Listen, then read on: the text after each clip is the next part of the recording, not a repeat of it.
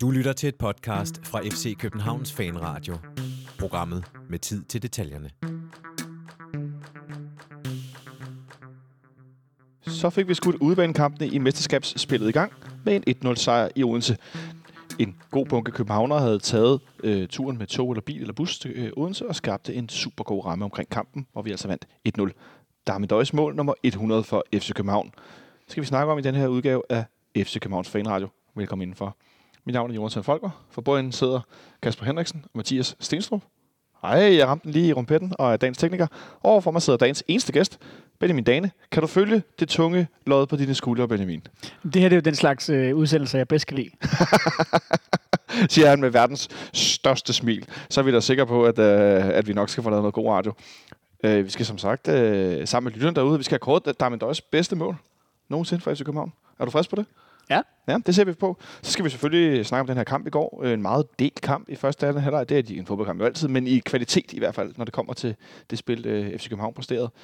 Øhm, og så skal vi også lige runde af, øh, at øh, vi nu er fem point foran FC Midtjylland, efter de kejlede rundt i Esbjerg i går. Det skal vi også tale om. Men inden det, så skal vi lige tale om det, jeg har den her pose om, som du ikke ved, hvad indeholder, Benjamin. Fordi jeg sad på arbejde i eftermiddag, her mandag eftermiddag, og så, øh, I kan høre det knitter lidt derude, jeg håber ikke, det bliver sådan for støjende. Og så fik jeg pludselig en mail fra FC Københavns fanshop. Så tænker jeg, det er nok en reklame for et eller andet. Og så stod der, du kan nu afhente din pakke i fanshoppen. Så tænker jeg, hvad fanden har jeg bestilt? Jeg har så på vej hjem i går i bussen bestilt en Darmen Døjkop. så jeg har simpelthen bestilt en sort Darmen Døjkop på vej hjem i går i bussen. Hvad siger du til Benjamin? Øh, med hvor mange øh, øl under øh, bæltet blev den bestilt? Tre. Nå, okay. Men jeg har simpelthen glemt, at jeg har bestilt. Fordi Ja. ja. måske fordi jeg var så begejstret over, at vi vandt den der fodboldkamp. Jeg er imponeret over, at den allerede er øh, både øh, produceret og på hylderne og det hele. Der er en døj 100-koppen, men øh, Ja. den kan godt købe umiddelbart. Afhængig af, hvad du, hvad du kan for den selvfølgelig. 69 kroner. Ja, det er pænt. Det er meget pænt, ikke? Jo. Den findes i sort og hvid, og nu har jeg øh, to andre hvide øh, fodboldkopper, så tænker jeg, ah, så kører vi en sort. Øh, den er meget fin. Der er en døje, der jubler, og så står der 100 på. Jeg tænker, der er mange andre, der har hørt det her, der selvfølgelig har fået en mail fra, fra fanshoppen, supershoppen, øh, hvis man er sæsonkortholder, eller på en eller anden måde har fået skrevet sig på noget mailingliste. Den har jeg åbenbart bestilt, uden at være helt klar over det. Så, øh, så er der en ekstra kop til, til opvasken. Øh, ja, det blev jeg, jeg blev simpelthen så overrasket, at jeg fik den der mail. Du har været, været sådan i en, en form for ekstase. Der er med døjekstase. Ja. Det er måske virkelig der, vi skal starte den. Øh, altså, vi, vi, ja, jeg skal nok tage det her væk, Kasper. Jeg ved godt, det larmer. Øh, vi spillede den her fodboldkamp i går, øh, og den skal vi snakke om, men 100 mål af Darmen Døje for FC København. 75 i Superligaen. Så han er tre mål foran Todi Jønsson nu, der er nummer to på all-time topscore-listen. Er det ikke lidt interessant, at vi nu har de to mest scorende uddeling i Superligaen, men vi i mange sæsoner i klubbens historie ikke har haft angriber, der har scoret sådan voldsomt mange mål? Jo, og det, det var der jo i hvert fald en, en periode. Jeg synes jo nok, at vi er kommet efter det øh, de senere år. Øh, og har vel også produceret et, et par topscorer. Ja. Øhm, men altså, det er jo en... Ja, det taler jo for sig selv, synes jeg, hvor, øh, hvor, hvor vild en, en bedrift det er. Øhm, og også bare, når man ser på, på det målsnit, snit, han i en alder af 33-34 stadig øh, kan holde sig. Øhm, han er ganske enkelt stadig bare en, en, en klasseangriber, og vel også, hvis man kigger på hele pakken, øh, stadig den, den bedste i, øh, i Superligaen, vil jeg våge at påstå. Den bedste i Superligaen. Øh, altså sådan, tænker du så sådan en rendyrket centerangriber, for der er nogle andre, der har, altså, øh, har scoret øh, lidt flere mål, for eksempel. Ham ved jeg ikke, om vi skal snakke om, hvis du kan regne ud, om jeg tænker på. En, der spiller ude, Nå, derude, ude i, ude øh, vestpå. ude, øh, i motorvejssammenflætningen. Ja, hvad har han lavet? To mål mere, tror jeg, eller sådan noget, ikke? Ja. Øhm, jo, men, men og han kommer vel også et eller andet sted i nærheden i forhold til sin betydning for, for holdet, men, men øhm, jeg synes bare, at en, en døje gang på gang på gang viser, at øh, han, øh, når, når der er allermest brug for det, så, øh, så tager han øh, takstokken i egen hånd, og så, så afgør han kampene. Øhm, og jeg er da muligvis øh, lidt farvet, det skal jeg ikke afvise. Men, øh, men, men jeg, jeg, jeg synes som sagt, han er den bedste, når man, når man ligesom ser på, på alle parametre, som altså i, i min bog er, er mere end, end målscoring. Og skal vi for eksempel sammenligne øh, øh, Camille Vilcek og Darmen Døj, så synes jeg for eksempel, at, øh, at Darmen Døj er en øh, noget bedre spilstation. Ja. Øhm, Så, så det kunne jo være et argument i, i, i hans retning. Men altså, ikke at det skal blive en længere ting. Jeg, jeg synes, han er den bedste. Men altså, det er ikke, fordi jeg er så skide uenig. Jeg er bare nødt til at stille lidt spørgsmålstegn ved det, vi, det, vi konkluderer videre. Ellers øh, så bliver det, bliver det for ensidigt, men jeg er da også enig. Altså, Især i dag, nu hvor jeg bare øh, kan sidde øh, og ytre mig øh, fuldstændig uden konkurrence. Men vi skal øh, i hvert fald, om ikke kåre, så i hvert fald øh, tale om nogle af de her mål, han har lavet, som folk har skrevet ind om, efter at vi i går aftes øh, delte klubbens opdatering med Darmen Døje. Det er for øvrigt det samme billede, som er på koppen, kan jeg sige, øh, som er på øh, i klubbens opdatering, det her øh, meget fine stykke grafik, øh, hvor folk øh, lytter derude, vores medfans, de skriver ind omkring det mål, de synes er det bedste, Darmen Døje har lavet.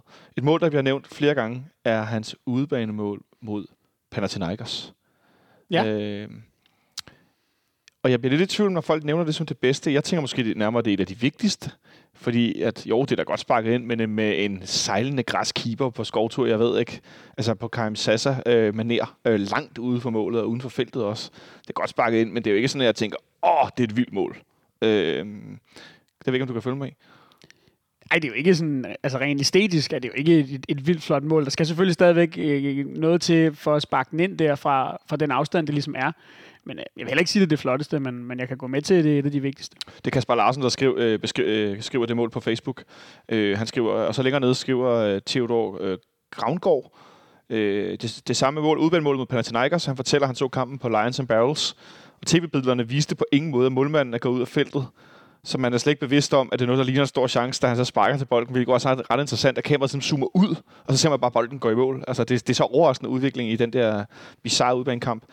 Så øh, har vi Steffen Thompson, som øh, linker til YouTube. Der ligger et øh, FCK-tv-klip, hvor Darman Døj, han scorer et kongemål mod FC Nordsjælland. Et solomål. Ja, jeg kan godt huske det. Og jeg vil også, øhm, nu må jeg jo gå til bekendelse og sige, at, øh, at jeg jo er dukket lidt, lidt uforberedt op her, så jeg har ikke selv fået tænkt så meget, men, men, øh, men da du lige nævnte det for mig her før udsendelsen, der var det faktisk også, tror jeg, næsten det mål, der poppede op først hos mig. Ja, det, altså, det her solomål. Det her mål, hvor han jo øh, det, afdribler et helt øh, FC Nordsjælland-forsvar, øh, mere eller mindre inklusiv målmand, eller i hvert fald for ham til at sætte sig på, på halen også og så bare triller den i kassen. Det, det synes jeg på en eller anden måde, jeg tror for mig, at det ligesom også er det bedste, fordi det ligesom er symbolet på, hvor fuldstændig overlegen han var i den her 2010-2011 sæson. Så vidt jeg husker, at det scorede i efteråret 2010 øh, inde i parken. Og ja, altså det, han gjorde, hvad der, hvad der passede ham, især i det efterår faktisk. Og, øh, og, og det for mig bare, det, det var jo heller ikke et af hans vigtigste mål overhovedet. Jeg synes bare, det viste, at, at han kunne spacere sig gennem et hvilket som helst Superliga-forsvar i den sæson. Det er jeg sådan set øh, faktisk meget, meget enig i. Men vi har, vi har nødt til at nævne, at vi har flere, der skriver alle hans mål. øh, det har vi øh, flere, der skriver. Øh, Christian Kløve Jensen skriver blandt andet, og så skriver han, som Christian Wilsens også gør på, øh, på, på, på Facebook, at øh, altså, alle, altså hans mål mod Brøndby. Øh, der er flere, der nævner hat mod, øh, mod OB her sidste sommer, hvor der var meget, både i pressen, men også blandt os fans, der var noget tvivl om hans niveau, efter han vendte tilbage og har spillet fløj i Tyrkiet, og han så lidt, lidt tung ud, og var han nu... Øh, var han nu i, ikke den gamle Damendøj, men var han nu i stand til at, at spille på et højt niveau og så videre, og så gik han ind og scorede det hat på, hvad er det, 20-21 minutter mod, mod OB eller sådan noget, øh, i, i, i august måned. Øh, vi har Christian Lundberg, der skriver det sidste mål i 5-0-sejren mod OB inde i parken. Kan du huske det? Hvor han i en hel kamp kæmpede for at score, og kæmpede og kæmpede, og så i overtiden, mener jeg det er, får han først sparket den på overlæggeren, og så tæsker han returen ind bag Roy Carroll øh, også i 2010, efteråret i oktober. Og der er flere, der klager over, at man kun kan have et favoritmål. ja, jeg husker også et par stykker fra, fra foråret 11. Øhm, ja. Der er jo blandt andet frisparksmål. Jeg tror, det er mod FC Midtjylland. Yes. Øhm, og der er også et andet mål, og der er faktisk lidt mere i tvivl om, øh, om modstanderen, men han, han, det er inde i parken, og han får, en, han får en lang bold, som han simpelthen bare piller ned med brystet i feltet, og så losser over et langt hjørne. Sønderjyske. Øh, ja, Sønderjyske. Øh, også et helt fantastisk mål. Og igen synes jeg også, den der, hvad skal man sige, et vidnesbyrd på, at, at han kunne gøre, hvad der passede ham i den sæson. Øh, I hvert fald også et virkelig flot mål. Vi har saksesparket hjemme mod Midtjylland, bliver nævnt af både øh, Murat øh, Amdri, undskyld hvis jeg udtaler det forkert, og så har Adam Sylvester Dietrich nævner også øh, det her saksespark mod Midtjylland nede foran, øh, nede foran Peterbyen. Øh, og han, øh, Adam skriver her, et, målet var vanvittigt, to, det fik Glimmerglen og hans evige offermentalitet til at klynke over farligt spil. Det skal man sgu ikke øh, være for fint til også at anerkende. Nej, jeg kan godt huske, øh. der var meget debat efter det mål faktisk, om, omkring, at, om, om han havde været lige lovligt tæt på et, øh, et FC Midtjylland-hoved. Patrick Skåning skriver, den han smadrede ind i bif, efter Bolaños har brændt en, øh, en friløber. Ja, det er også et godt mål. Er det pokalen, eller er det i Superligaen den kamp, hvor vi ikke har tilskuer derude, tror jeg, der? hvor han tæsker den op i måltaget. Ja, det kan godt passe. Det er Ja. også et flot mål. Um, jeg sad lige og så, øh, FCK TV har jo øh, øh, produceret den, den første af, af fire videoer med, med Darmen Døjs 100 mål, altså 1-25. Uh, der laver han også et ganske flot mål ude i, øh, eller oppe i, over i Herning. Det er rigtigt, hedder. ja. Øhm, med, med sådan en, en afslutning, hvor han kommer mere eller mindre alene igennem, men stadigvæk afslutter relativt langt udefra. Øhm, afslutter tidligt, øh, nok også tidligere end, end keeperen lige forventer. Øh, også virkelig, virkelig flot mål. Og ellers så er der jo bare... Altså man, jeg synes heller ikke, man skal, man skal undervurdere, selvom man næsten sådan, det blev hans, det blev hans trademark-mål, så de er måske ikke sådan, så specielle hver for sig, men, men der er godt nok også mange flotte hovedstødsmål iblandt dem, øh, hvor han simpelthen bare stiger op på bagerste stolpe og, og, og jo hætter den fuldstændig utageligt ind. Dem har jeg nemlig på, på Twitter her på stykker af. Philip B. Magnussen skriver, øh, inden man kan svare på det, må FC København lige lave en video af alle hans mål. Det var de så i gang med. Det er for 11 timer siden, det her. Øhm, og så skriver han, før den video er det hans hovedstødsmål mod Rubin Kazan herinde i parken, som jo netop er sådan et mål øh, for bagerste stolpe hættet tilbage. Og lige nedenunder skriver Christoffer øh, Havskov fuldstændig det samme mål mod Ruben Kazan. Øhm, der, det, det er interessant også, der er en del, der, sk- der skriver, at det første, de tænker, når vi, snakker om det her mål, øh, hans bedste mål, det er situationen mod, med, med Puyol og Valdez mod Barcelona, som jo ikke engang er en scoring. Det er lidt, lidt spøjs. Det er der faktisk en 4-5 stykker, der har skrevet. Ja. Blandt andet Frederik Persson her. Hvis jeg Øhm, skulle t- tænke på et, et næsten mål, så skulle det være, da han rammer øh, trekantssammenføjningen på, øh, på Camp Nou nede i, øh, hvis i han havde Barcelona. scoret på den, mand. Det havde, altså hvis, hvis den var gået ind, så, så, så tror jeg ikke, vi havde siddet og diskuteret ret meget her. Nej, og jeg fandt faktisk nu her, hans mål mod Sønderjyske i 2011, skriver Tobias Dahl, tror jeg, han hedder, Ja, det var det, vi talte om før. hvor han tæmmer en lang bold efterfulgt af en skudfinde, og så brager han den ind. Det er også et, øh, et voldsomt mål. Men ud fra, hvad lytterne skriver, så virker det faktisk som om, at det er, øh, og det er hans mål mod, øh, mod Panathinaikos, de fleste har som favoritmål. Ja. Men jeg tænker også, altså betydningen af den første Champions League-sejr på udebane, og altså, at det her med at score det her mål ud af ingenting, det må vel også øh, have stor betydning. Ja, helt klart. Han har også et, et når, når nu vi tæller vigtige mål, så øhm, laver han ikke et mod Barte Borisov, som også er øh, temmelig afgørende. Øhm, nu er vi er ved den slags. Øhm, han har også øh, to mod, øh, mod Sparta Prag, som jeg synes er, er værd at nævne. Og, Og de er med i den første 25 ja, det er de. Øh, og hans, hans direkte frispark hjemme mod Cluj også. Ja. Øhm, der, der er godt nok mange at vælge imellem. Jeg ved, det der mål mod Bartel Borisov dukker selvfølgelig op, øh, når vi når lidt længere frem på listen over de mål, øh, som FCK TV laver de her videoer. Men øh, ellers så kan jeg anbefale at søge på FCK Barca Borisov 3-2 på YouTube. Så ligger den nemlig i en gammel, øh, hvad hedder det, julekalender. FCK TV har lavet med et link. Den fandt jeg faktisk og så, tror jeg, i lørdags, for det ikke skal være løgn. Øh, og så scorer han det her mål, øh, som er et sindssygt vigtigt mål, i runden før vi slår Rosenborg ud af Champions League-kvalen i sommeren øh, 2010 i en kamp, hvor vi der får rundt 2-0, og alt er godt, og William Kvist scorer på langskud. Jeg ved, Satan se øh, Santin score efter et minut, og så pludselig så er vi ved at fuck det hele op. Så kommer Darmendøj igen igen. Så fik vi også rundet lidt Darmendøj lige, og det skal man øh, delen ikke være for fint til. Men det gør vi jo efter en kamp, hvor vi i første halvleg set fra tribunen, lidt ude i siden, ned for enden, uden et net. Tak til Odense for ikke at hænge øh, idiotnet op foran udbaneafsnittet, som vi kommer til at opleve om 14 dage, nogle af os i, i, i farm. Øhm, jeg kan ikke huske, Benjamin, at jeg har set så dårlig en første halvleg, øh, hvor vi alligevel ikke kommer bagud i, i ret lang tid, i hvert fald fra tribunen set. Et utal af fejlafleveringer, og underlige sådan, ikke generobringer, og sådan et løs pres, og det var godt nok noget hovedrysten, der foregik på tribunen. Var det lige så skidt for, for tv-skærmen? Ja, det var det. Det var, øh, det var en af de dårligste halvleje i sæsonen. Det tror jeg roligt er, at, øh, at vi kan konkludere. Øh, måske sammen med den her anden halvleg op i, op i Vendsyssel, som også øh, var, Ja, åh ja. var ekstremt ringe. Øhm, vi bliver mødt af et, øh, et, et meget, meget aggressivt, øh, meget, meget veloplagt OB-hold, som, som helt tydeligvis, trods at de fik en, en, en solid snitter over i Herning i midtugen, har rigtig meget selvtillid for tiden og tror på deres koncept. Øhm, og de kommer bare ud og får sat os under pres. Jeg synes ikke, at vi er, er øh, afklaret nok i, i vores presspil. Øh, jeg synes, at vi får for store afstand mellem kæderne. Jeg synes, at vi øh, ikke er der i duellerne. Nu er du selv inde på det her med, at, at vi, når vi så rent faktisk får erobret bolden, ofte smider den væk igen, fordi vi simpelthen begår et hav af, af tekniske fejl, dårlige afleveringer, tæmninger, der springer for langt væk. Øhm, ja, altså, man sad og tænkte øh, kollektiv off-day på et tidspunkt øh, i løbet af, af, af første halvleg. Det var rigtig skidt.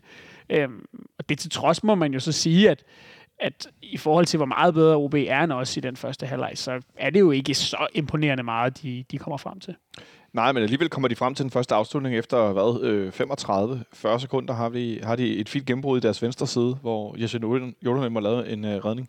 Og der nåede jeg, der tænkt, uh, det kan godt blive en lang halvleg, det her. Ja, det er også mere forstået på den måde, at, at, at mange af de ting, de så skaber, blandt andet den her, øh, allerede efter 35 sekunder, men øh, øh, hvad hedder det, øh, nu glemmer jeg, om det er, er det Anders eller Andreas K. Jacobsen, øh, der, øh, der har en også, som, som er fra nogenlunde samme position, bare i den modsatte side af feltet i, lidt senere. Anders.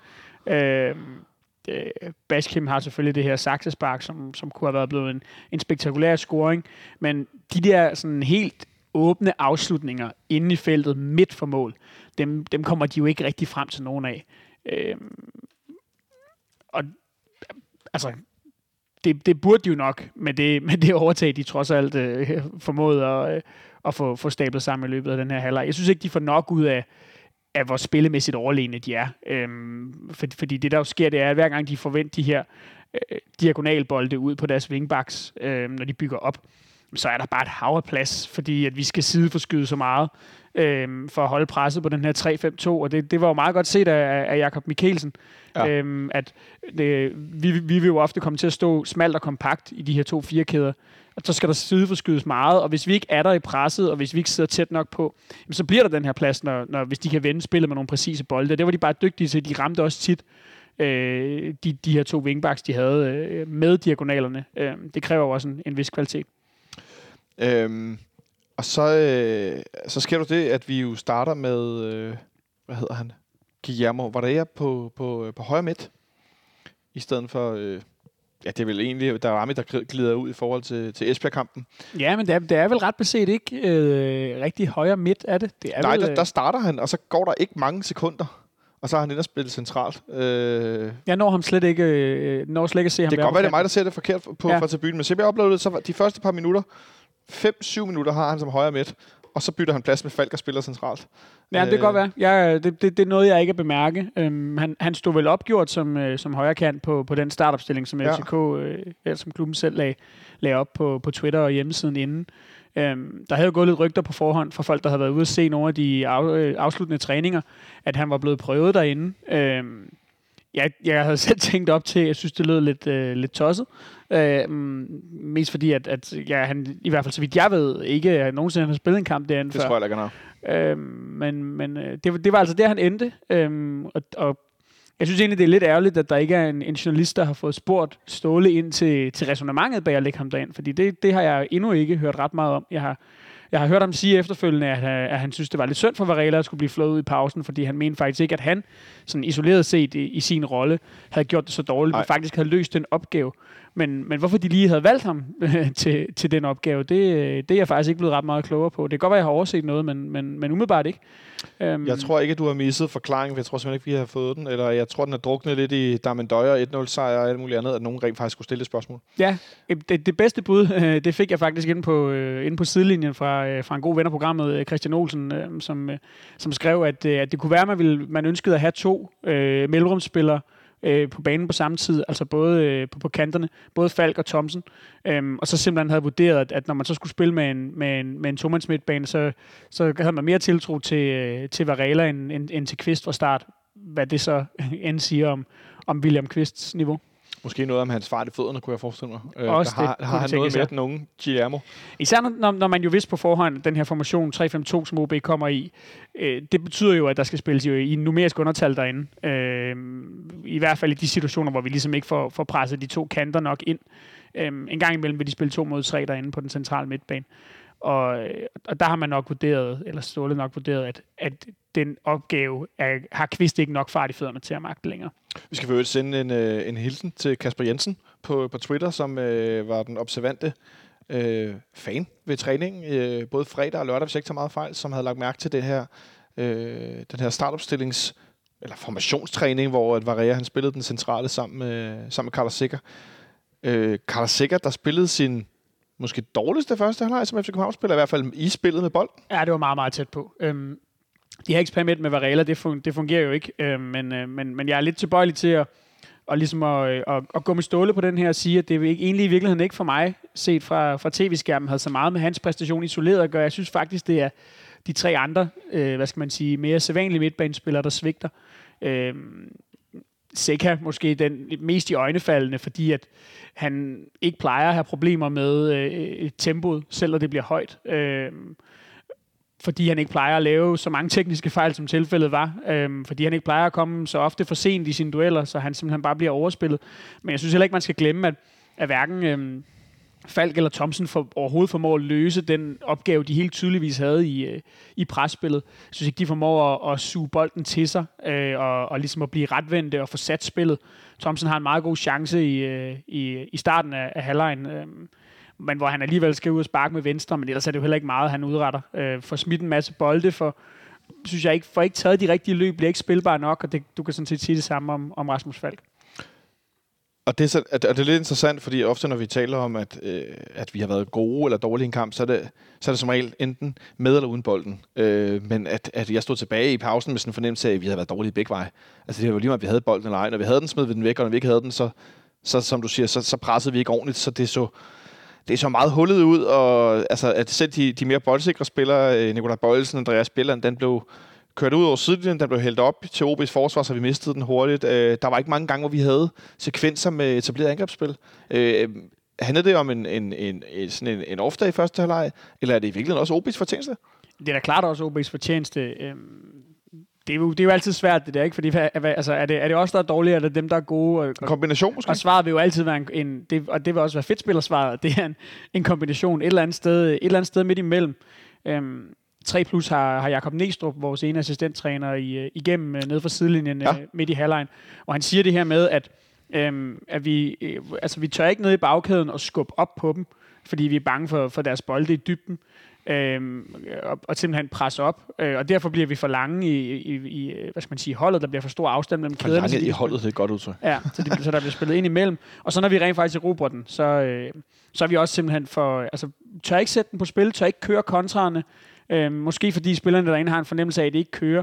Så den bliver ofte bare ligesom vendt rundt et par gange, og vi får ikke rigtig noget ud af det etablerede spil, men der var flere gange muligheder, det bemærkede Per Frimand også i, i kommenteringen, til simpelthen at spille direkte på OB, for de stod meget højt med deres bagkæde. Ja. Og der var plads til at spille, og det er jo også sådan, vi kommer frem til den her chance, hvor, at, øh, som, som Thomsen har, som er noget af det eneste, vi skaber i, i første halvleg, hvor øh, Victor Fischer for en gang skyld formår at blive retvendt. Vi kommer ind mellem deres kæder, får spillet hurtigt op og direkte, øhm, og, og det så ender med en, med en pæn chance, men det, tit så, så var det ligesom om, så blev der stoppet op og vendt et par gange, øh, og, og, og så endte vi med at stå med den nede i bagkæden.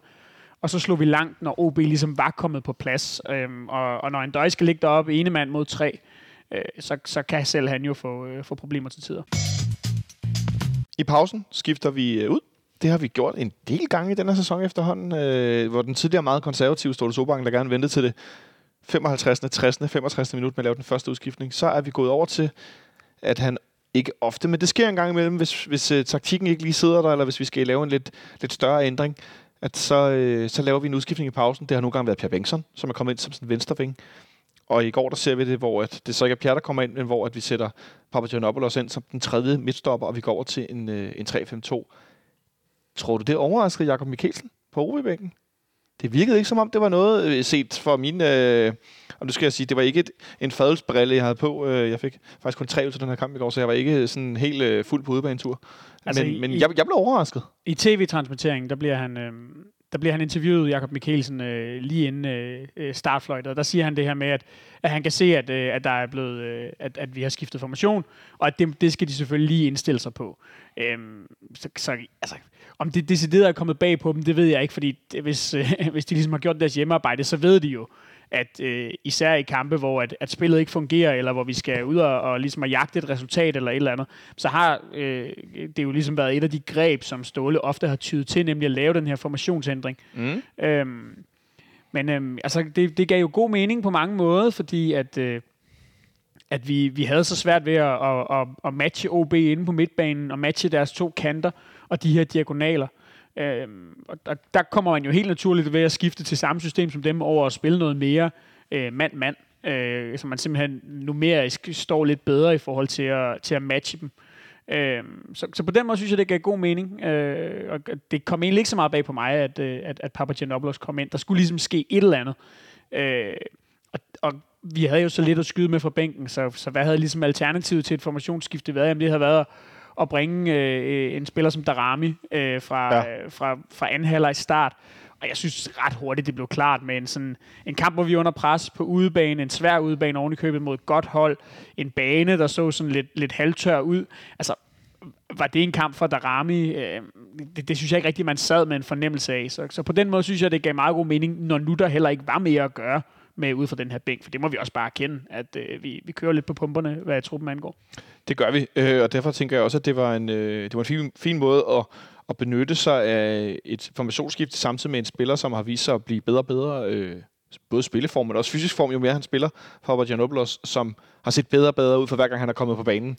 Øh, Jamen, og vi så jo netop, at det gav noget, også mod Esbjerg, det var jo som en mand i undertal, men, men vi så jo, hvordan at den her indskiftning af ham gav noget defensiv stabilitet, og det var jo noget af det, vi manglede. Øhm, Ståle taler stadig en del om det her med, at, at Bjelland ikke er helt oppe i omdrejninger. Og det siger han også øhm, i går efter kampen. Og, og, og siger det her med, at der er nogle spillere, der har brug for noget for lidt beskyttelse.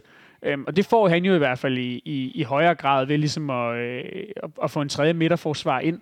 Jeg tænker, at en af de andre, han refererer til, det kan være Bøjlesen, som jo også får en lidt anden rolle øhm, hvor der også lige pludselig er en ekstra mand til at bakke ham op, hvis, øh, hvis OB angriber øh, gennem højre side. Øhm, det er jo i hvert fald også ham, der ligesom er kommet tilbage fra skade. Så, så jeg synes på mange, på mange måder gav det god mening med, den her, med at, at sætte Papagiannopoulos ind, og jeg er helt enig med dig i, at, at hans formkurve er, er opadgående. Og held, heldigvis for det. Det er vi glade for. Han skal stadig lige have, have lidt bedre styr på, på sine pasninger, når han, når han går frem i banen. Men, men ellers ser det fornuftigt ud. Han vinder sine dueller. Det gør vi nemlig, og vi får et uh, relativt uh, stort uh, overtag i spillet de, de første 20-25 minutter i, i anden halvleg, hvor et OB nærmest ikke har noget overhovedet på vores øh, banehandel. Vi pludselig er, altså det, det er jo nogle gange spøjst at stå til en fodboldkamp og så se holdet spille øh, dårligt eller vagt eller halvskidt, og så komme ud til anden halvleg og være nærmest forvandlet. Øh, det var i hvert fald det, den oplevelse, jeg stod med, at det, det virkede som et helt andet hold. Og jeg ved ikke, om de har fået hårdtøren af Ståle i pausen, eller om han bare har holdt en god taktisk pep-talk, eller hvad han nu har gjort, men, men det, virkede, det virkede i hvert fald helt sikkert, det de har gjort i pausen. Jamen, de, altså, de får jo pludselig et problem, OB, fordi de er ikke længere i overtal inde på midten. De kan ikke længere lige så nemt ligge og vende de her bolde diagonalt fra øh, den ene midtstopper og så over til den modsatte vingbak, fordi der ligger jo en mand lige pludselig, som, altså vores backs kan jo i højere grad tillade sig at skubbe op. Når vi ligesom skal bygge spillet op, så, så kommer de lige pludselig også, som vi var i, øh, i første halvleg, til at stå øh, to angriber mod tre midterforsvar, hvilket gjorde, at især Dennis Vavro ofte ligesom kunne skubbe fremad med bolden ja. og, og gå med i angrebene. Øhm, og det havde de helt tydeligvis øh, svært ved at håndtere. Jeg synes især, det var, at det var over gennem, gennem højre siden, at, at vi fik noget til at fungere. Øh, selvom det ikke var decideret kantspil, så var det ligesom stadig, når bolden endte over hos Vavro, at det var som om, der var nogle åbninger i, i, i OB's pres, som, som vi kunne udnytte til, som vi så ofte gjorde øh, ved at spille ind gennem midten.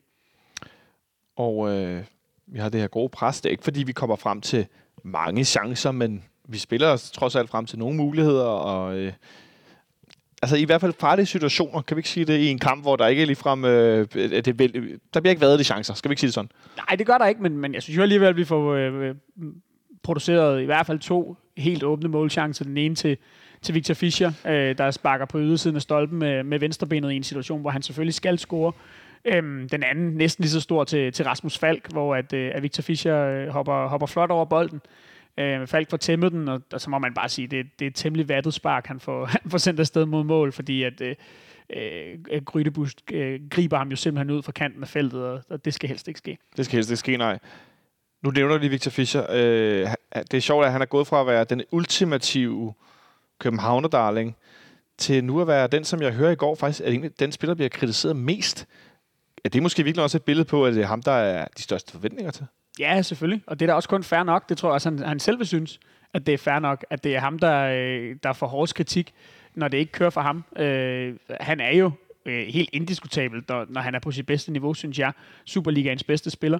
Øh, men han har haft svært ved at finde formen, efter han er kommet tilbage fra skade, blevet skadet igen, øh, de her ting. Han har, jo, har heller aldrig rigtig fået mulighed for at komme op i omdrejninger. Øh, og det er helt tydeligt, synes jeg, at han, at han savner noget rytme i sit spil. Han savner måske øh, noget af den selvtillid, som, som det, et mål vil kunne give. Og der er flere ting, der ikke rigtig fungerer for ham. Det tror jeg også, han selv er klar over. Øh, han holder lidt for længe på bolden i mange situationer, især i første halvleg. Øh, har ikke rigtig held med sine vendinger og sine udfordringer, og, og er, når det så kommer til stykket foran kassen, jo heller ikke skarp. Øh, det er heller ikke så længe siden, han brændte en, en kæmpe chance inde i, øh, inde i parken mod, øh, Hobro, tror jeg det var, på hjemmebane. Ja, til sidste Øhm, kampen. Sådan en af dem der, hvor man næsten tænker, hvordan kunne det lade sig gøre, at du brændte den? Den var, den var endnu større, end den han fik i går. Det kører bare ikke for ham, for nu at bare sige det helt kort. Men det er ved at være lidt sådan, altså, at tænke, tænker, jeg tænker, vi skal tale om, jeg har nævnt en gang før, at Victor Fischer ligner en, der mangler selvtillid.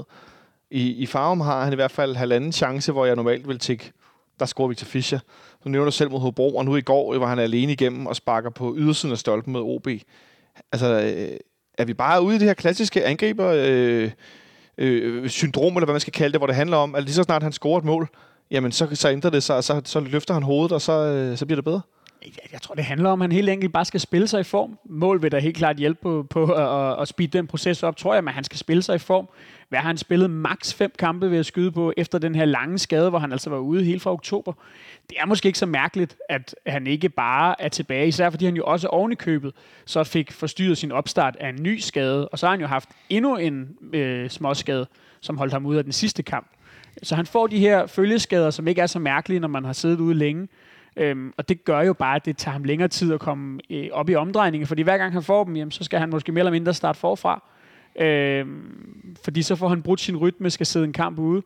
Øh, så altså, vi f- kan jo håbe, at vi til allersidst i, øh, i det her slutspil får lov til at se ham på, på sit allerhøjeste niveau, hvis han ikke bliver, øh, bliver skadet igen, men ellers så, øh, så, så er det svært at se ham få nok kampe i benene til, til, til virkelig at ramme sit topniveau i, i, i den her sæson med, med, med det trods alt antal få kampe, der, der resterer. Jeg håber, at vi når at, øh, at se ham øh, snart øh, score. Der er i hvert fald masser af muligheder den, den, den kommende tid i kampen, hvor det kunne være afsindig vigtigt at have ham tilbage i, i en rolle med det selvtillid. Ja, og, og det man jo nok havde tænkt fra, øh, fra trænerteamets side, det var jo, at hvis Victor Fischer havde fået en, en, øh, hvad skal man sige, en, en ubesværet opstart uden tilbagefald, jamen så kunne han have brugt de her seks kampe, eller hvad det var, der resterede i, i grundspillet, øh, og fået dem i træk til at spille sig i form, sådan så han var klar, når slutspillet skulle indledes. Men det er jo bare ikke sådan, det er gået. Øhm, og han har jo også misset flere af de her kampe øh, i, i, i grundspillet. Så ja, som sagt, jeg synes ikke, det er så mærkeligt, men derfor er det selvfølgelig både ærgerligt og bekymrende, at, øh, at vi i den mest afgørende fase af sæsonen ikke har en øh, Victor Fischer i, øh, i topform, fordi det vil da klart pynte på holdet. Det vil det, og det er også øh, interessant, at vi nu er uden to af vores tre største offensive profiler, øh, eller ikke uden, han, nu spillede han jo så i går, men vi i en periode har været uden Victor Fischer og øh, Robert Skov. Nu Victor Fischer så med i går. Robert Skov er, er stadig skadet, der jeg har ikke nogen melding på, hvorvidt han er ved at være klar eller ej. Øh, det håber jeg da så sandelig, han snart er, fordi at han skal jo også lige bruge nogle kampe på at spille sig helt op i gear igen, selvom vi ved, at han jo øh, ikke behøver at være i topform for at score fra stående position. Det hjælper jo lidt på det hele.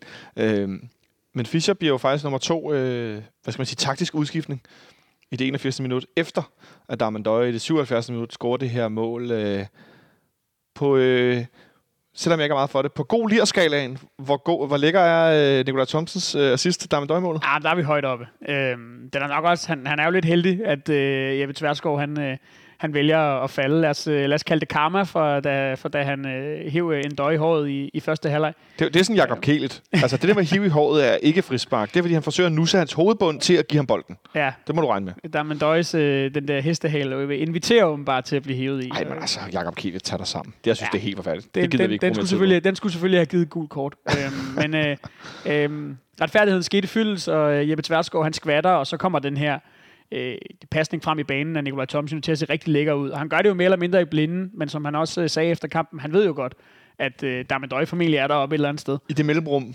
Ja, netop. Øh, ja, så nu spurgte du efter skalaen. Vi skal vel op på en, en hvis vi tit en 10-skala, så skal vi vel op på en 8-9 stykker. Jeg synes virkelig, det er en flot assist. Ah, det er en vild assist. Og så er det, en, så er det bare en utrolig kølig øh, afslutning. Hvis man ser den efterfølgende, og det har jeg efterhånden gjort nogle gange på, på FCK.dk, så, kan man, så er det bare helt vildt, så længe han venter øh, en døje med at lave den her afslutning. Øh, venter på et lille udfald fra, øh, fra Sten Grydebust, og så, øh, så sparker han bare højt øh, over i det modsatte hjørne. Det, det er knastørt. Det er sindssygt tørt sparket ind. Og det er, interessant, det der med, at han sparker den højt. Hvor jeg tænker, at angriber ofte i den situation vil du ved, falde lidt med kroppen til den ene side, og så afslutte mellem benene på målmanden i den anden side. Det der med vinkle afslutning. Øh, Jamen, det gør han jo faktisk relativt ofte. det gør han nemlig, ja, Øhm, lige præcis. Fordi vi kan jo tage målet, han scorer øh, til, øh, til 2-0, tror jeg, så det må blive nede i, øh, eller over i Horsens.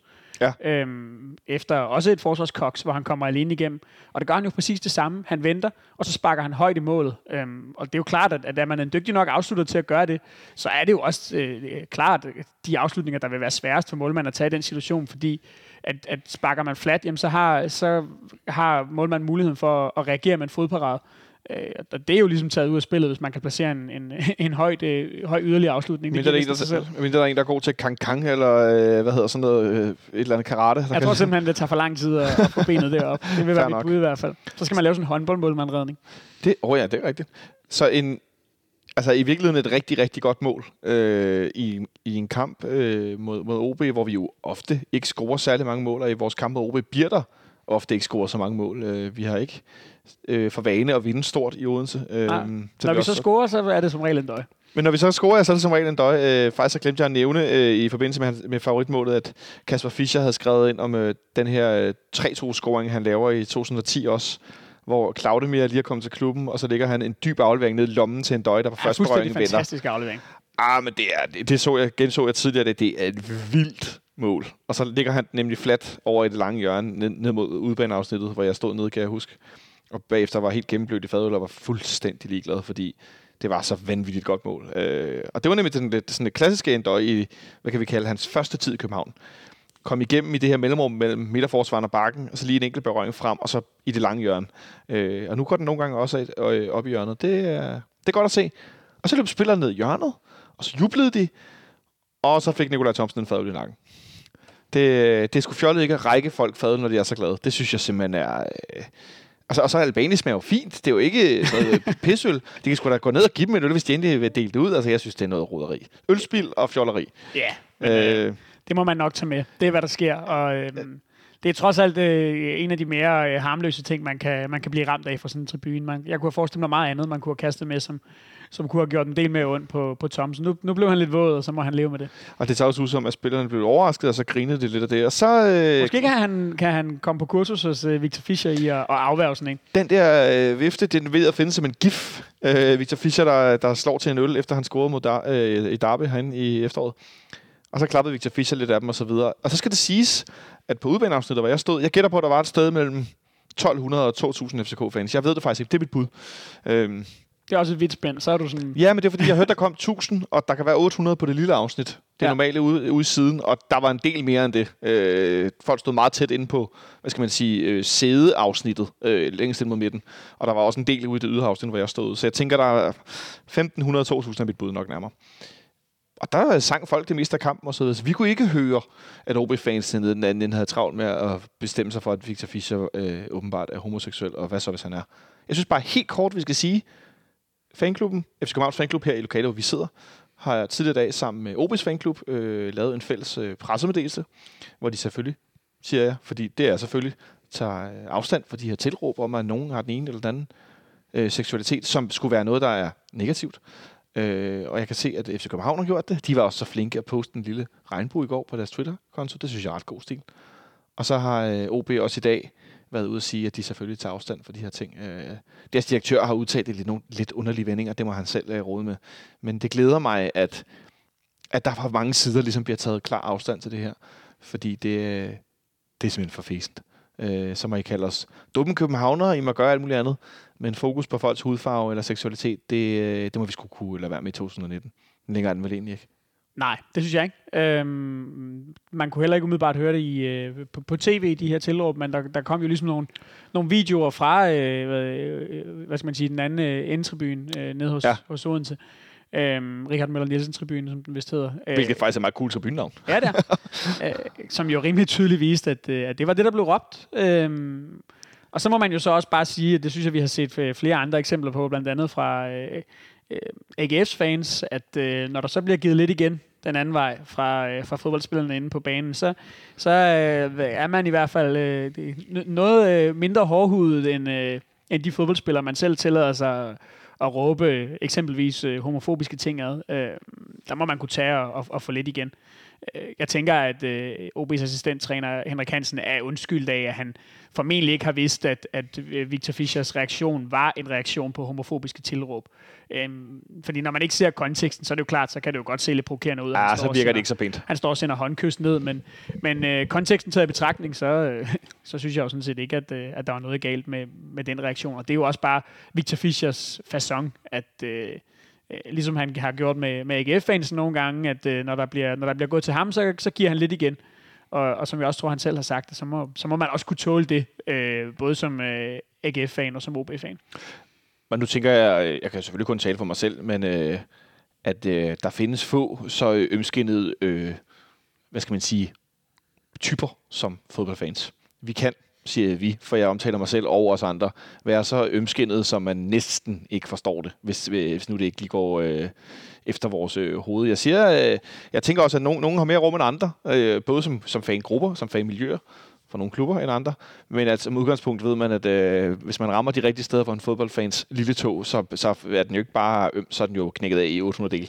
Det tror jeg, du har, du har fuldstændig ret i. Men, men lad os lukke den ved bare ja. her at sige, at øh, homofobi på øh, tribunerne, uanset om det er Odense, København, Brøndby, Herning eller hvor det er, det er selvfølgelig bare uacceptabelt. Og forhåbentlig øh, kan det her jo øh, ligesom være et, et, et skridt i forhold til at få, få bugt med noget af det her, fordi man ja. må jo bare konstatere, at det er et problem, og det er det ikke kun i Odense, det er det også flere andre steder. Jeg hører også nogle, nogle mishagsytringer, ikke koordinerede sange, men mishagsytringer, når jeg står inde på, på sektion 12 herinde, som er, som er mindre køn.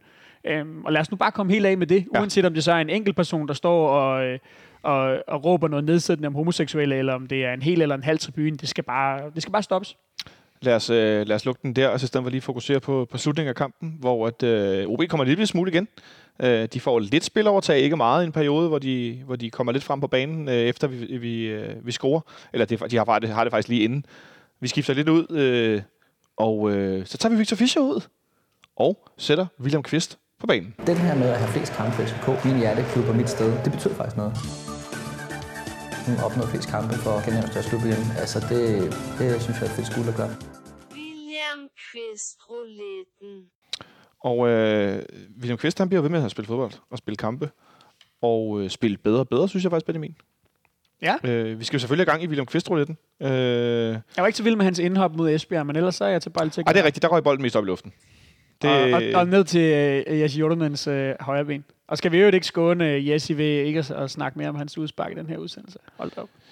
Nej, det, det er ikke lige godt, det der kommer fra hans fødder. Det vil være synd at sige, ej, det er så fint. Hver gang jeg slår William Kvist op på nipserstad.dk, så kommer der det her flotte, flotte ungdomsbillede frem, hvor William er helt sprød og øh, ung, og ikke, ikke med lidt, øh, lidt, lidt, lidt, øh, lidt grå stænk i håret, og ikke noget. Øh, han er helt frisk og ung. Øh. Hvad, nummer har vi, øh, hvad nummer har vi fået? Skal lige se her en gang. Vi rammer nummer øh, ud af 421 kampe, er det så, så rammer vi nummer 227. Det var nummer 227. Er der nogen, der har banko? Nej. Nummer 227. Anden i 5. 2010. Vi spiller på Brøndby Stadion. Vi vinder 2-0 foran 22.795 tilskuere. Hvis nu jeg holder hånden op bag høretelefonen, kan du så gætte, hvem der scorede? Ja, det kan jeg godt. Det var øh, den gode Mathias Sanke. Det gjorde han nemlig, og øh, til 2-0 scorede selvfølgelig dagens hovedperson, Damme Døj. Ja. Ikke dårligt, ikke dårligt. Øh, der er ikke nogen yderligere bemærkninger. Ståle Sobakken er træner. Øh, ja, vi vinder den her kamp. Kan vide, om det er... Øh, om det er... Nej, det er selvfølgelig maj måned. Det er sæsonen efter, hvor vi vinder, øh, vi vinder mesterskabet rigtig tidligt, hvis jeg ikke husker forkert. Ja. Øhm. Men skal vi ikke bare, skal vi ikke bare gentage det resultat øh, i, øh, i weekenden? Åh, oh, det kunne være fint. Nu kan, nu kan Sanka jo ikke score, men en døj kan jo passende øh, gentage. En døj kunne en passende gentage, det er. Øh, nu, og nu er vi ved Nipserstat. De kære herrer, som øh, vi skylder al øh, tak og, og øh, stor, stor næsegrås beundring for deres, øh, deres arbejde. De lavede i går en nyhed, som lyder som følger at det faktisk var i dag. Gårdsdagens sejr i Odense står primært i Diamond Dodge-tegn, ligesom det her program gør. Men på Nipserstat vil vi gerne pege på en anden statistik, der er relevant lige nu. Sejren i Odense var nemlig Ståle Sobankens sejr nummer 335 som FCK-træner. Det er selvfølgelig i sig selv en del sejre, men det betyder også, at Ståles næste sejr vil give ham lige så mange sejre i spidsen for FC København, som alle andre FCK-trænere til sammen. Ja. Det er da voldsomt. Det, er- det er meget godt gået. I fredags herinde var Henrik Monson jo den, øh, den herlige afløser for mig, og stor kado til Henrik for efter en del år som øh, paneldeltager lige at træde ind i værtsrollen og lige banke lidt rust af den gamle cykel, øh, som, som endte med at køre det rigtig, rigtig flot. Hvad hedder det? øh, Hvor de blandt andet talte om Niels Christian Holmstrøm, som jo på torsdag øh, til den generalforsamling i Park Sport Entertainment træder ud af bestyrelsen sådan helt officielt. Og der nævnte Rasmus MP, der var debut i, øh, i fredags, at øh, han kunne godt se William Kvist som sådan en overtager til Holmstrøm, og så nævnte Rasmus også meget fint, at han ser, øh, han ser øh, Holmstrøm som en af de største, eller den største kar- karakterperson i FC Københavns historie. Jeg er lidt ude i efterhånden, jeg ved godt, det er en anden position, men at Ståle Sobakken og Holmstrøm, der er ikke så langt imellem efterhånden i forhold til, hvor længe Ståle har været træner. Nu når vi altså sådan med sådan et tal som det her fra Nipserstad, at, at hans betydning er, at jeg kan næsten ikke beskrive, hvor stor den har været efterhånden. Nej, den er jo, altså, det er jo fuldstændig indiskutabelt. Øhm, om man så lige øh, vælger at sige, at det skal være Niels Christian Holmstrøm eller Ståle Solbakken, man mener har været den mest betydningsfulde øh, person i klubbens historie. Ja, det, det, det, kan man, det er jo så op til personlige præferencer, men, men øh, det, det er vel i hvert fald delt mellem de to, vil jeg nok næsten øh, våge at påstå. Ja, der er jeg også lidt på. Nå, det var lidt tidsspor inden I øvrigt øh, ja. ja. spændende, hvad der sker til, til den her øh, generalforsamling, tænker jeg, i, i forhold til, uden at have, have noget som helst at, at have det i, men, øh, men øh, det er jo ikke så længe siden, at den gode øh, Lars Seier, han øh, har fået købt sig ind i, i klubben, og øh, det ved jeg ikke. Det kunne da godt være, at, øh, at der skete øh, et eller andet Vi, vi ved ikke. på torsdag. Vi har for øvrigt øh, på Jeg skal lige fredag, understrege, at jeg ikke ved noget som vi, helst. vi har for øvrigt øh, på fredag besøg af Michael Olaj Milhøj, som vi har med en gang tidligere, som jo er fin- finans... Øh, ja, nu skal jeg sige helt rigtigt, hvad det er, han laver. Han arbejder i hvert fald noget med nogle, noget med nogle penge. Han Øh, har øh, endevendt et, øh, et regnskab for os på et tidspunkt. Ja, lige præcis. Og er professionel analytiker og stor FCK-fan. Sidste gang mødte han op i en binde 3, tror jeg. Bare lige for at understrege tilhørsforholdet. Øhm, han kommer i hvert fald på fredag sammen med Sebastian Stamberg og Jeppe Henriksen, så vi både kan snakke lidt generalforsamling, hvis der sker noget interessant øh, dagen inden, og så selvfølgelig øh, derby optag til med det søndag. Nå, det skal vi nok komme til. Med den her slutning på kampen, vi har egentlig meget godt styr på det med den her øh, tre, øh, tremands øh, midterforsvarskæde, og OB har et frispark til sidst, Baskim Kadri, der er noget, jeg har tænkt, nå, den fortabte søn vender tilbage til Odense fra København, efter det ikke helt lykkedes, og så udligner han til Ja. allersidst. Den er også øh, tæt på, det er et godt spark. Den er sindssygt tæt på. Øh, og så nåede jeg jo lettet op, og det er overtiden.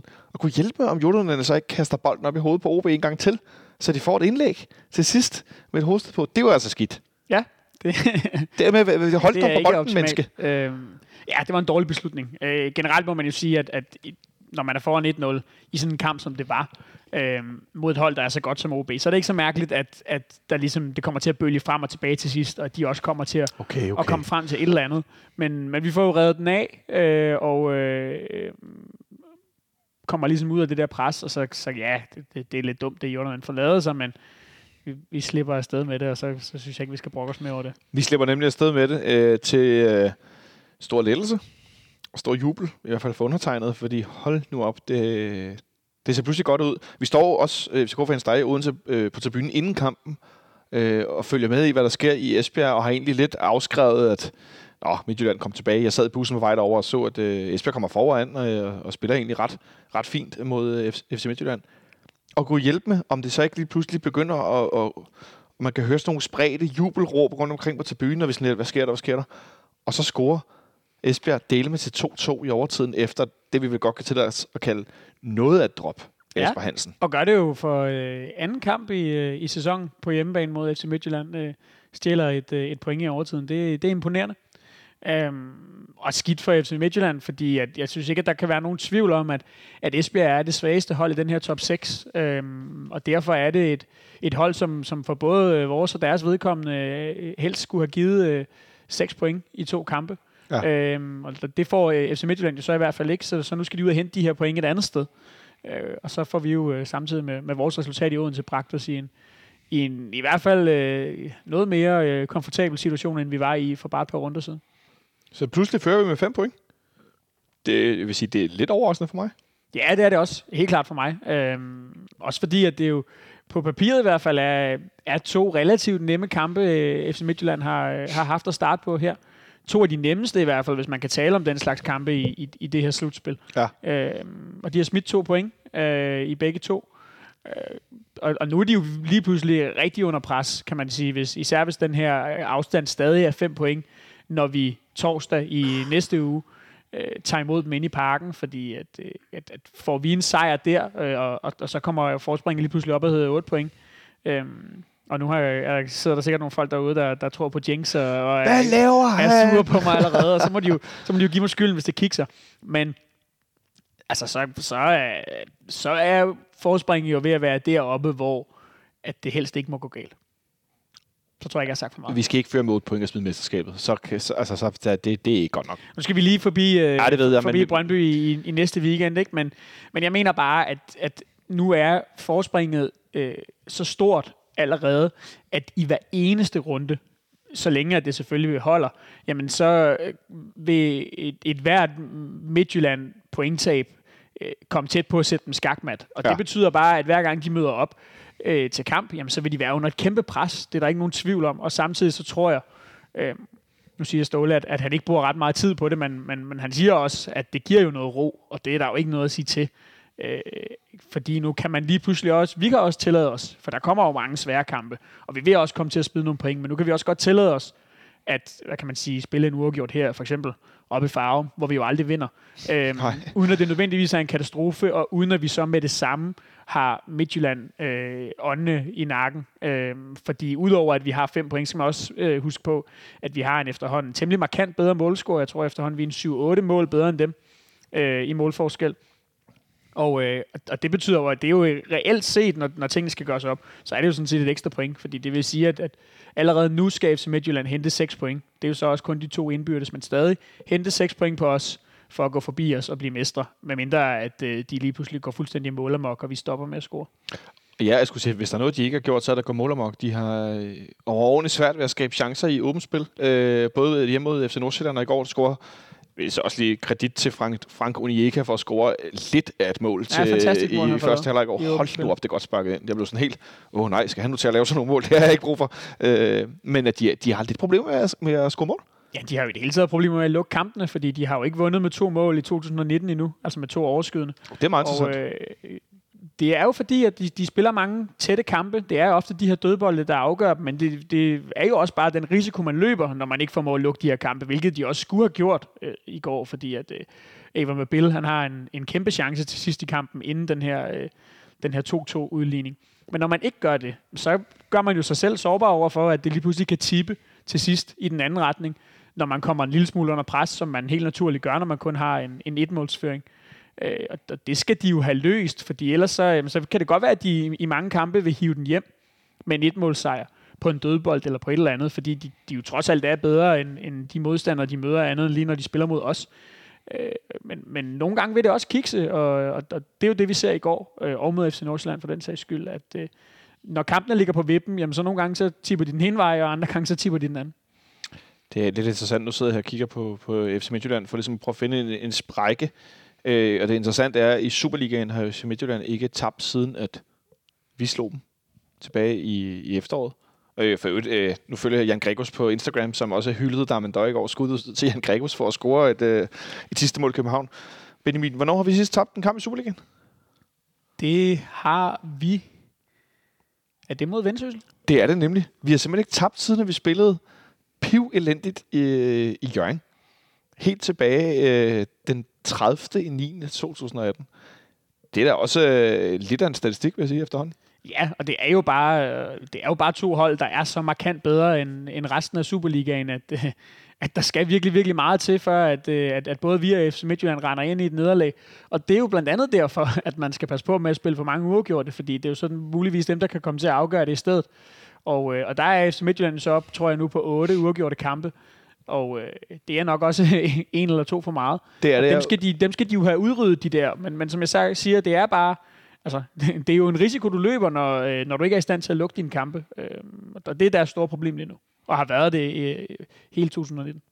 Så fik vi også rundet øh, topstriden lidt, som jo, jeg synes, den ændrer lidt karakter, selvom jeg ikke er klar til at udråbe os det danske mester overhovedet. Jeg synes, den ændrer karakter, når de spiller udgjort to kampe i træk mod de, mod de to svageste hold i topspillet. Jamen selvfølgelig gør den Mesterskabsspiller det. har jeg lovet at sige. Og jeg tror da også, at man skal være en, en mere en almindelig stor fedtspiller for ikke at, at ville anerkende, at, at vi selvfølgelig er favoritter nu med den position, vi er i. Fem point er trods alt et, et, øh, et pænt forspring. Det man øh, så ikke skal glemme, det er jo, at øh, hvis man kigger på sidste sæson, så tror jeg, at vi er i, i runde 31 eller 32, altså med væsentligt færre kampe igen, der har, øh, der har Brøndby et, øh, et identisk forspring til FC Midtjylland, øh, men, men ender så med øh, deres øh, famøse øh, tre point i de sidste fire kampe, øh, med alligevel at smide det, mens at øh, FC Midtjylland gør rent bord. I fem sidste runder vinder Midtjylland sidste år. Det er altså også voldsomt. Og det siger jeg jo for ligesom at understrege det her med, at der er, altså, der er så mange svære kampe i det her slutspil, at det meget, meget hurtigt kan vinde. Men selvfølgelig er vi favoritter, når vi fører med fem point allerede på nuværende tidspunkt. Især fordi, at, at nu, nu begynder det jo lige pludselig øh, at, at se godt ud, at vi har den her hjemmekamp Ja. mod FC Midtjylland, før vi skal møde dem ude. Ellers så sad man, da, da man kiggede på, på kampprogrammet, det gjorde jeg i hvert fald, kunne godt komme til at tænke, og vi ville måske hellere have haft den øh, hjemme til slut, øh, altså tættest på, hvad skal man sige, den formodede afgørelse af mesterskabsspillet. Men nu er vi jo lige pludselig i en så favorabel position, at det, at det er en fordel, at vi møder dem tidligt hjemme, fordi at, øh, der må man alt andet forvente, at øh, altså det er en kamp, vi skal vinde. Vi, vi er så gode herinde i parken, så, så der skal vi slå dem. Og gør vi det, jamen, som jeg så sagde før, så, øh, så begynder forspringet lige pludselig at se rigtig stort ud. Igen 7-13 forudsat, at vi ikke øh, dummer os alt for meget ude på Brøndby Stadion i weekenden. Men det er vel også overraskende, helt kort, øh, det er i hvert fald for, for, for mig, at, at vi pludselig er de her fem point foran. For jeg tænkte, okay, det her kommer til at blive afgjort. Det tror jeg også, det gør i de indbyrdes kampe. I højere grad, end det måske allerede gør nu, fordi jeg havde ikke forventet, at de ville slet ikke hjem mod Nordsjælland.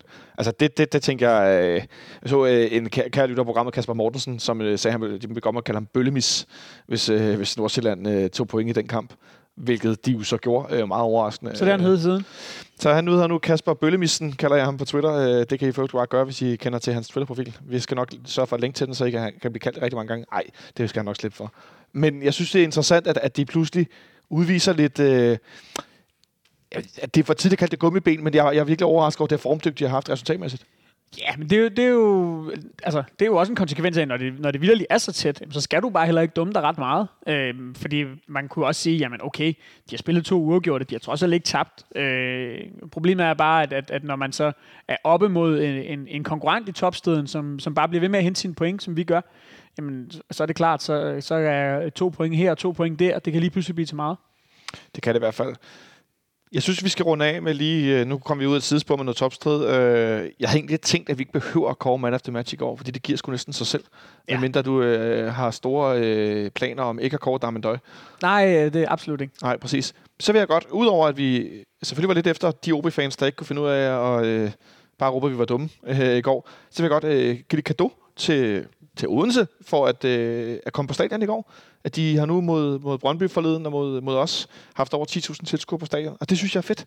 Om det så er det her mesterskabsspil, der skal til, eller fordi OB spiller mærkbart bedre, end de har gjort i, i en periode. I, I efteråret var der jo store snak om, at Jakob Mikkelsen skulle fyres osv., men de holdt fast og troede på hans koncept, og nu ligner de jo et, et sindssygt spændende fodboldhold. Hvis de kan holde på den her stamme og bygge lidt på, så bliver de, øh, bliver de endnu sværere at slå, end de var i går. Ja, og de er jo bare langt om længe begyndt at, at leve op til, øh, altså til, øh, hvad skal man sige, det som, som OB skal som klub med den størrelse, de har.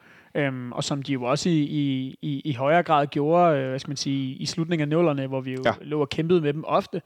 Øhm, det er jo der, de skal være, altså omkring de sådan tredje, fjerde bedste hold i, øh, i, i- i Danmark. Det tror jeg også er deres egen selvopfattelse. Og øh, jeg synes ikke, at man skal laste øh, folk i Odense for at, at komme på stadion, når det, når det, når det går Nej, godt. nej, Altså nej, nej, nej. Det er, det er første gang i mange, mange år, at, øh, at, at OB præsterer til det, som jeg tror, folk i, i og omkring klubben og i byen forventer. Øhm, og så er det ikke så underligt, at, øh, at det lokker folk til, til stadion, som, som måske ellers øh, har været øh, for skuffet til at, at, at dukke op de, de seneste efterhånden mange år. Ja, jeg forstår dem også godt, og det var virkelig også en stor ros for at komme på stadion. Det synes jeg er fedt, og det er godt at se, at, øh, at folk kommer ud, kommer ud af, ikke af busken, men kom, kommer på stadion. Det er fedt. Godt med mange tilskuere. Der er med døje efter match, det var dejligt nemt. Der er ikke nogen contenter. Det er ikke kun på grund af mål nummer 100. Jeg synes faktisk primært, det handler om, at han for anden kamp i træk spiller er på over Superliga-niveau. Ja, og, øh. og, og selv i den her første halvleg, hvor han selvfølgelig også sammen med hele resten af holdet har det svært, jamen, så, så ligger han jo stadigvæk bare og er en, en, en konstant trussel og stressfaktor for, for OB's tremandsforsvar, der, der jo også øh, må gå temmelig hårdt til ham, apropos det her hiv i, øh, i, i en døjs hestehale, for at lukke ham ned. Øhm, for anden kamp i træk, øh, fuldstændig fantastisk. Det må vi sige. Så tror jeg ikke, vi kan rose Damme Døjer meget mere. Ej, det passer jo ikke. Men det vil vi gemme. Vi kan sagtens blive ved, hvis Ja, jeg skulle til at sige. øh, prøv lige at sætte kaffemaskinen over, skal I se, dreng. Nu skal I høre. Øh, nej, øh, jeg tænker, at vi, øh, vi lukker den der, og så øh, vil jeg bare lige helt kort spørge dig, Benjamin. Hvor frustreret blev du i går, da du så Karl Sikker få gult kort, der betyder, at han er karantæne på søndag mod Brøndby? Øhm, jeg blev temmelig frustreret, men kom så også temmelig hurtigt til at tænke, at øh, jeg vil faktisk hellere undvære ham øh, ude i Brøndby, end jeg vil undvære ham i parken mod FC Midtjylland. Og øh, han har trods alt gået med den her, øh, hvad skal man sige, karantænefar hængende over hovedet i temmelig mange kampe efterhånden, og skulle måske nok også have, have snuppet sig af gul kort i, i en af grundspillets sidste kampe i stedet. Det gjorde han så ikke. Øh, så bliver det nu. Det er klart, jeg vil til hver tid hellere spille et derby øh, ude i Brøndby. Øh, med Sækker på banen. Jeg vil helst spille alle kampe med Sækker på banen. Men hvis jeg skal vælge, og man kan sige, kunne Sækker rende ind i gul kort ude på Brøndby Stadion, det kunne han formentlig godt, jamen, øh, så vil jeg klart hellere undvære ham i den her kamp mod, øh, mod Brøndby, end jeg vil undvære ham på hjemmebane i parken mod, øh, mod Midtjylland. Og det er egentlig ret interessant. Du nævner det lige kort. Vi skal selvfølgelig snakke en masse derbyoptag på fredag, men jeg nævner det kort, fordi at jeg stod med den samme, øh, den samme tanke i går på, på tribunen, og spurgte lidt rundt omkring mig, for bag, bag mig stod øh, god venner af programmet Christian Hertz, og han var øh, fuldstændig på linje med os to, at, øh, at det var nu, han skulle undværes, hvis det endelig var i de to kampe. Hvad siger det mest om øh, vores indbyrdes kamp mod Midtjylland, eller Brøndbys nuværende manglende niveau? det siger mest om, at, at øh, det er FC Midtjylland, vi kæmper om mesterskabet med, øh, og derfor er kampen mod dem selvfølgelig den vigtigste. Alle kampe i, i gruppespillet er, er vigtige, eller i slutspillet er vigtige for nu at, at, at hive en kliché frem, men det er da klart, at de indbyrdes opgør mod, mod det hold, som, som er vores, vores eneste konkurrent øh, om mesterskabet, det, det er den vigtigste kamp. Selvfølgelig er den det. Også vigtigere end, end et derby med, med alt, hvad der ligger i det, udover de to holds øh, aktuelle øh, placering i, i tabellen. Og så får du lov at spille en bold videre til panelet på, på fredag, som jeg nævnte tidligere. Det består af Sebastian øh, Stanbury fra Tipsbladet, Jeppe Henriksen og Michael Milhøj. Øh, tror du, vi stiller op i 4-4-2 eller i en 3-5-2 mod Brøndby? Øh, jeg tror og håber, at vi stiller op i en 3-5-2. Øh, og det er øh, ud fra den betragtning, at jeg gætter på, at vi får, får William Kvist at se fra start. Og Ja. ja. øh, når man også tager i, i betragtning, hvordan Brøndby spiller, altså med den her firmands midtbane og en masse pres og diamantformation, øh, så tror jeg godt, at, at William Kvist han kan få det svært i det her undertal, ligesom han ville have fået det svært, tror jeg, mod, øh, i en 4-4-2 mod OB's tremands midtbane. Så, øh, så jeg håber, man matcher dem lidt på, øh, på, hvad skal man sige, på antallet derinde ved at stille med tre. Altså i det her tilfælde bliver det så nok Falk, øh, Seca og Thomsen. Og øh, så har man bare set flere gange i den her sæson, at, øh, at Brøndby har det altså svært mod det her øh, 3-5-2-system. Øh, vi ved, at når, øh, med den måde, de spiller på, så bliver der meget plads på kanterne, fordi deres midtbane, den, den ligesom er struktureret på den måde, som den er. Og der tror jeg, at vi vil få rigtig meget ud af at kunne skubbe vores, øh, vores to, i det her tilfælde Vingbaks bliver det så, langt frem i banen. Så, øh, så jeg vil gentage øh, succesen fra øh, øh pokalkampen for et par år siden, som Nikolaj Jørgensen i øvrigt afgjorde, og så stille op i en, i en 3-5-2. Øh, og det er selvfølgelig også med, med, med, med henblik på det her med, at vi altså har en, en del spillere ude eller ude af form, og, og vi ved heller ikke rigtigt med Robert Skov. Og, og selv hvis han når at komme tilbage, jamen er han så klar til at starte inde efter at have været ude i en, i en 3-4 uger, som det vel efterhånden er. Det, det kan man godt tvivle lidt på. Så jeg vil nok, øh, jeg vil nok putte ham på bænken, og så, så starte i en 3-5-2, og så kan man, så kan man altid øh, jo justere i løbet af kampen. Øh, jeg siger ikke, at vi skal spille 3-5-2 i, i 90 minutter, men øh, jeg tænker, at Brøndby øh, kommer ud med 120 km i timen, og, og der tror jeg, at det system vil, vil ruste os godt til at, til at stå imod det pres. Ja, Den er hermed givet videre. Jeg tænker, at vi... Øh, ikke om afspillet det hele, så kan de i hvert fald få lov at lytte gæsterne på, på fredag øh, og få en lille reminder om øh, den her bold, der hermed er spillet videre til dem i forhold til, til den her derbyoptakt. Jeg tror, det var det, vi nåede i dag. Det var da også en meget god lille snak om Darmen Døjer, og hvorfor vi vandt i OB igen, og alt er dejligt. Ja, solen skinner, og vi er Ja, præcis. foran, og øh, det, det ser okay ud. Det er svært ikke at have løft, øh, hovedet højt løftet på denne mandag i København, det er helt sikkert. Du skal tak, fordi du kiggede forbi, Benjamin. Det var en udsøgt fornøjelse. Tak fordi jeg øh, måtte få lov til at, øh, ja, det ved jeg ikke, øh, brede mig over en hel udsendelse. Ja, men øh, jeg, jeg, jeg synes, jeg gjorde mit for at, at deltage i, øh, i øh, glæden over Darmen Døje og de her fem points forspring, vi nu har til FC Midtjylland. Tak til Kasper og Mathias Forborgen. Tak til dig, fordi du lyttede med derude. Og så skal jeg lige sige til de af jer, som øh, eventuelt kunne finde på at ville støtte det her projekt på tier.dk, så er det nu, I skal gøre det, fordi at øh, vi jo ligger stille i sommerperioden. Så i april måned og i maj måned, der har vi en del udsendelser. Det her det er nummer to ud af de 18 udsendelser, vi kommer til at lave i løbet af mesterskabsspillet. Øh, så det er nu, I skal øh, gå ind på tier.dk og tilmelde jer med en 10 per udsendelse, eller en 5, eller hvad I nu har lyst til at råde til. Hvis I har lyst selvfølgelig, der er ikke nogen tvang. Fordi at, øh, i sommerperioden, der ligger vi altså stille, og så sker der absolut ikke noget på øh, driftskontoen for FC Københavns Fanradio. Så øh, hvis I har lyst, så gå endelig ind og meld jer til. Det sætter vi kæmpe stor pris på. Så øh, vender vi tilbage på fredag med optag til, til Derby. Jeg glæder mig. Vi øh, lyttes ved på fredag. Ha' det godt derude så længe.